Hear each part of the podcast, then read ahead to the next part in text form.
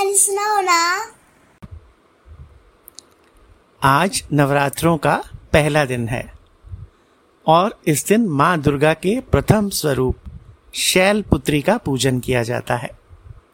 शैल का अर्थ है हिमालय और पर्वतराज हिमालय के यहाँ जन्म लेने के कारण इन्हें शैल पुत्री कहा जाता है।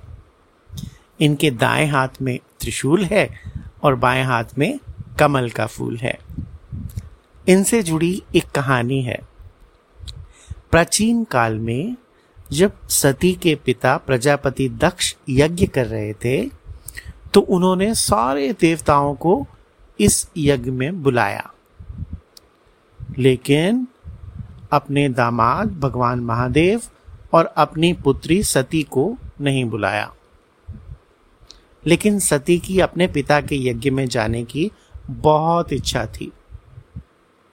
उनकी इच्छा देखकर शंकर जी ने कहा कि हो सकता है प्रजापति दक्ष हमसे नाराज़ हैं, इसलिए उन्होंने हमें नहीं बुलाया।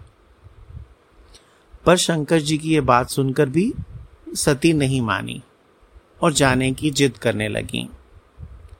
उसे देखकर भगवान शंकर ने उन्हें वहाँ जाने की आज्ञा दे दी। सती जब अपने पिता के घर पहुँची तो सिर्फ़ माँ ने ही उन्हें प्यार किया। बाकी सदस्यों ने उनसे ठीक से बात नहीं की और उनका मज़ाक भी उड़ाया।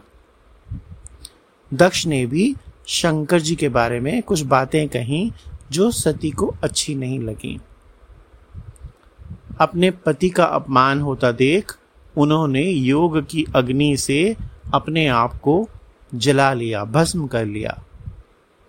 और जब शंकर जी को यह बात पता चली तो उनको बहुत गुस्सा आया। और उन्होंने दक्ष के यज्ञ का विध्वंस करवा दिया। वहाँ पे पूरी तोड़फोड़ करवाई।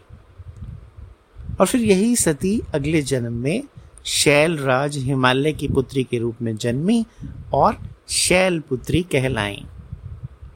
शैल पुत्री का विवाह भी भगवान शंकर से हुआ और फिर वे उनकी पत्नी बन गई।